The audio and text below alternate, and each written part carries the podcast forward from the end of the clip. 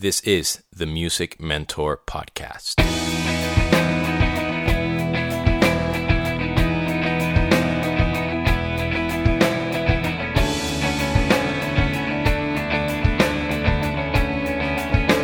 Hey guys and girls, this is Demian, and welcome to episode number four already. Wow. Of the Music Mentor Podcast. Thank you to everyone that has subscribed and rated and reviewed the podcast. I really appreciate it. Today is all about networking, a word loved by many and dreaded by many more, I think. Now, when I say networking, uh, I mean the whole scope making connections, establishing relationships, creating bonds with people to hopefully get work, right? That's a very important caveat. Now, I have to address that a lot of the times networking has a negative connotation because of that caveat, because you're supposed to use people or you're going to use that relationship for your own good, right? Again, I'm not saying that anything and everything in the business has to do with using people or abusing knowing somebody or contacts, but a lot of times it has to do with that, whether we like it or not. It has to do with how we can get work. So today I want to touch briefly upon what I think are three elements or three main keys of every and any effective, fruitful, long standing relationship. Now, before I even get started with these three elements, I think I need to mention that meeting people is great. It might be easier for some people. I know it, it can be very difficult for others, and I understand and I respect that. But it's not just about meeting people or meeting just anybody. We want to meet good people, inspiring people, obviously, people that are not only doing what we want to do, but how we want to do it. Now, the three elements or the three key components, I think, are authenticity, respect, and communication.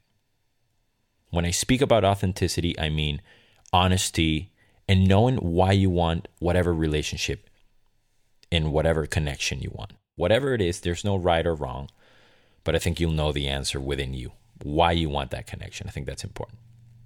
The second element, respect, I think relates to many things, and I understand it's a broad concept.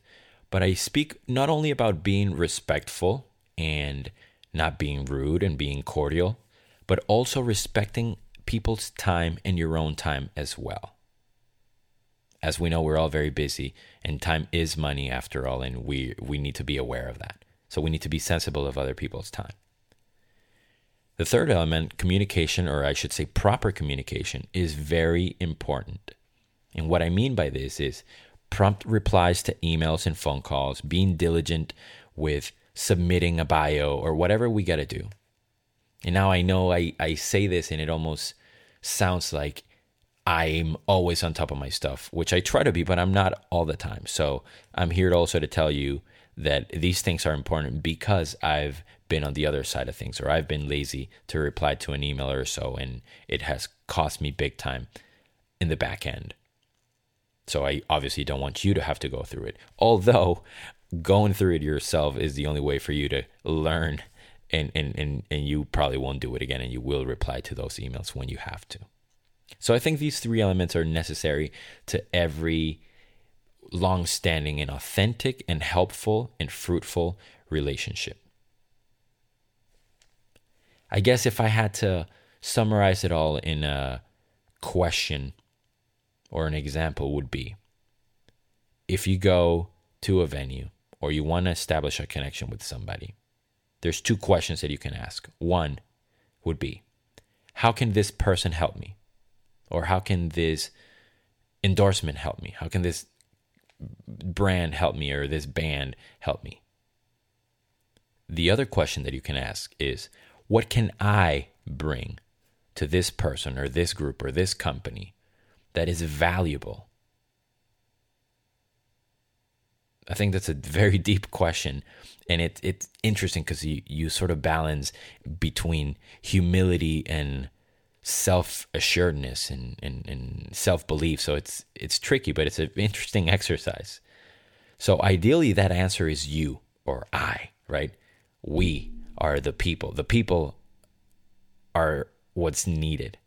The added values, our personality. Yes, obviously, our talent and our craft speaks highly of us, but we also want to be great people, or we want people to want us, not to feel validated, but because people want to tour with good people, they want to hang with good people. So I think that's crucial. Now, as far as like how I made connections, I have to make a disclaimer, and it is that I went to a college where I made pretty much every connection I could ever need in my first semester. So I couldn't even claim that as something that I did for my career knowingly, right? So, food for thought, and I'll talk about this in other podcasts, but going to college might allow you to make a lot of connections. So, keep that in the back of your head, and we'll talk about that soon. So, all I'll say is for every connection I've made, I'll gladly pay all the tuition and all the student loans I have again. Now, back to reality things that I did and I actively did to help me or try to help myself get my foot in the door in, in the music scene in LA. First of all, I played for free. Yes, I know that's a little controversial, but I did as many as I gigs as I could with as many people and I didn't care how much they paid me.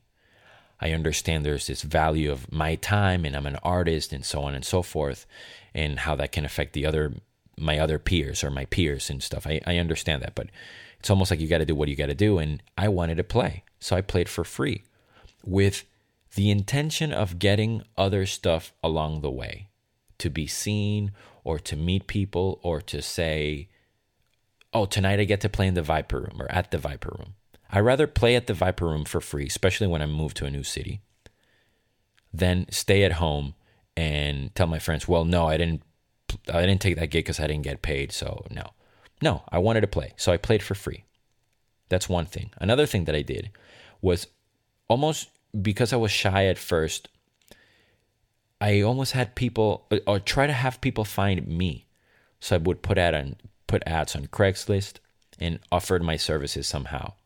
And that actually helped. I recorded a couple of major label albums through ad, ads on Craigslist and I still play with a couple of people that I met my first month in LA through Craigslist. So it was very useful. So maybe you can try that. The other thing I did that was a little bit uh, backwards was this.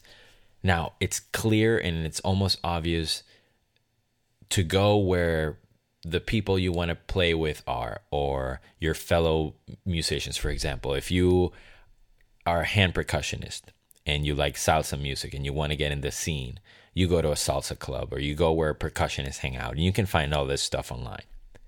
But also, what I did, I would go to where they weren't, right? So instead of going to the uh, drum jams and stuff like that, I went to the open mics and the singer songwriter nights because not a lot of percussionists would hang there. So or I would play those open mics and stuff like that, and I'll be like the only percussionist there. So that helped me. So that might be a way for you to do it. And again, I know it's not easy to meet a lot of people, but we must exercise it. We need to practice it the same way we practice our scales or rudiments. We need to practice meeting other people. Nobody's going to do it for us, and there's obviously no substitute to human interaction. I know we live in an era where social media is king, but we need to talk to people and meet human beings and put the work in. And part of the work uh, of being a musician is networking. So, network with me. Send me some questions that you might have, or concerns or feedback is really appreciated. This was the Music Mentor Podcast.